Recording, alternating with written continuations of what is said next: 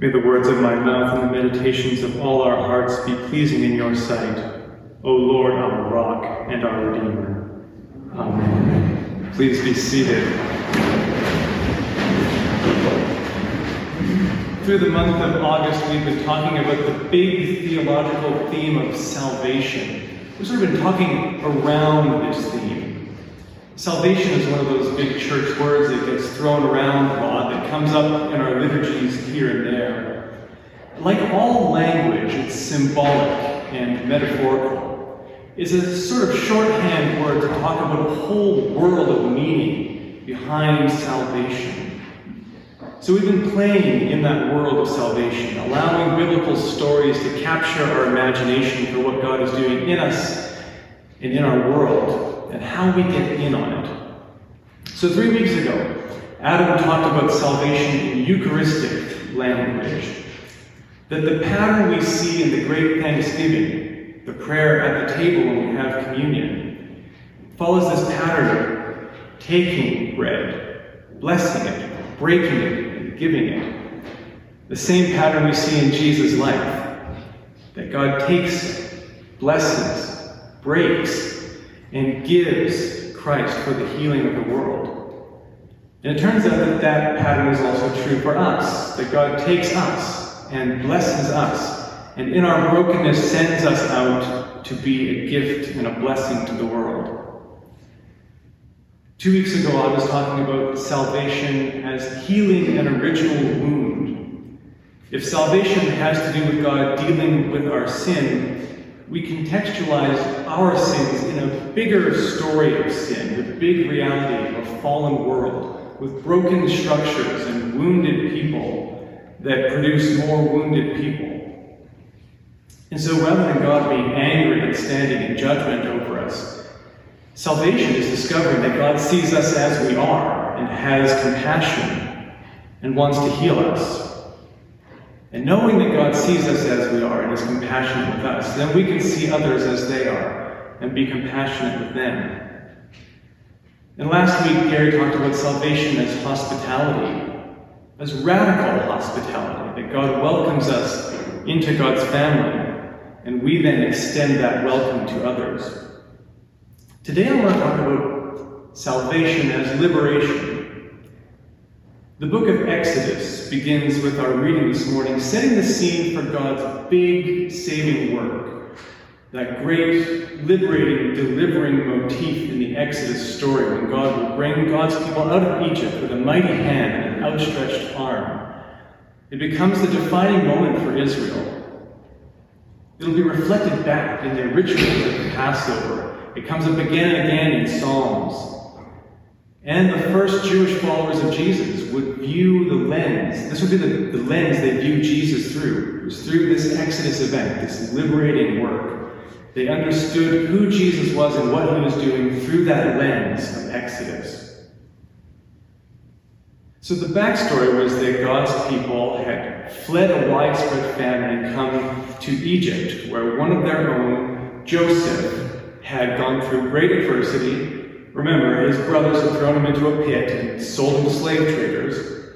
He ends up in Egypt and rises through the ranks to become sort of second in command to Pharaoh.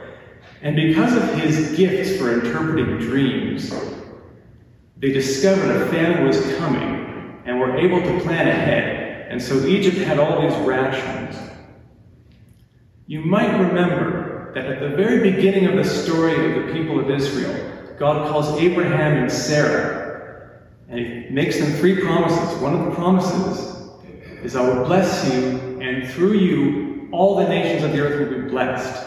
And here is that promise being fulfilled in Egypt, where Joseph has helped the Egyptians prepare for famine. And indeed, God's own people are saved from starvation through this. But time passes. And a new Pharaoh comes up, who we're told did not know Joseph. And one wonders why. Why did the Joseph story slip away? As a prince in the royal family, did his tutors just forget to pass on the story? Were they afraid for their culture and customs? As this Hebrew people grew in number and power, Maybe they were seen as a threat to the cultural hegemony of the Egyptians. Or did the Egyptians just see themselves as racially superior and subjugating the Hebrews was a kind of divine right they possessed? Whatever the motive, Pharaoh and the Egyptians closed themselves off from the blessing of living together with these others, with these Hebrews. It's always valuable to step back and pause when we're reading these stories and ask, where do I fit in this story? Who are the characters, the people that I identify with? And certainly for most of the Anglican Church's history, especially in Europe and North America, I think it would be difficult for us to identify with the Israel people as slaves. But this Exodus story has been a great source of strength and encouragement for those who are oppressed, who do identify with the slaves, people for whom liberation and deliverance are very real, practical, and immediate needs. Many whose faith has led them to work and fight for human rights have found friends in the Exodus story, especially in people like Shiphrah and Puah, the midwives, the Bible's first exemplars of civil disobedience Pharaoh had given the order to the midwives that they were to kill every male child who was born, right there. Of course, Shiphrah and Puah don't do it, and they come back to Pharaoh with this white lie that, oh, the Hebrew women, they're, they're made of tough stuff. They deliver these children too quickly, we can't even get there in time. They uh, sort of anticipate the words that Jesus will later speak be shrewd as snakes and harmless as doves. But these great heroes of the Exodus story are people who would inspire the likes of Rosa Parks. They would be forerunners for people like Julia Foote, a woman preacher of the 19th century who, even at the cost of excommunication from her church, followed God's call to preach at a time when the institution wouldn't allow her. The people of God have always needed brave women like these to speak against the evils of racism and sexism and to lead the church where God calls it. And this is salvation a here and now liberation from oppression, an end to slavery, an end to racism, sexism, classism, any ism that pits one group of people above another. Just as God delivered the people of Israel from slavery in Egypt, God works with people today to bring release to captives.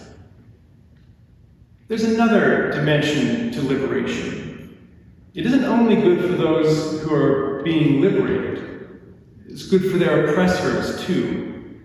Think of the damage done to a soul by holding others down, by profiting off the struggle and suffering of others. That needs healing too. The hardened heart needs liberating. But as anyone who has had a knee or any other joint replaced, I think there are a few in this room, you know the path to healing can first lead through some pain. And that's the case here. Sometimes our spiritual healing and liberation will be painful as we recognize ways we've participated actively or complicitly in oppressive systems. But the payoff for the pain is worth it. We need all the gifts of those who are different from us. We need everyone to be free, to be liberated, to be delivered, to become the fullness of the people God made them to be, because they are a gift to this world. We need women released to offer their gifts fully to the world and to be properly compensated for them. We need people of every race free to offer their wisdom to the world. This evening is the citywide Interfaith Pride Service at Bethesda. At that service, faith communities from across the city will stand up and share why LGBTQ people are a blessing to the church and to the world. Salvation means liberation for everyone. Liberation for Pharaoh and the Egyptians from their need to dominate and in the process lose their souls. Liberation for Shiphrah and Puah from the choice between their lives and livelihoods or their integrity. for the enslaved Israelites from their direct and violent oppression. So may God liberate us and make us agents of that liberation that is God's will, that it might be done on earth as it is in heaven. Amen.